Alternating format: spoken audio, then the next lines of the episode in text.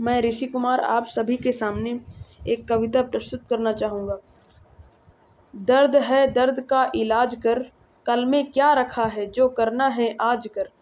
भूल जो जो हुआ, आज ही अब कर इसे।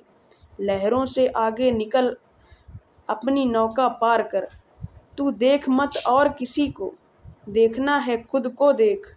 यूँ निराश मत हो तू, असफलता देख कर। एक दिन यूँ आएगा जीत तेरी होगी ही। जीत जाऊँगा मैं। चल ऐसा सोच कर मनुष्य क्या कर सकता नहीं? सोच ऐसा रोज तू। जीत आएगी कभी, मेहनत के आगे हार कर। धन्यवाद।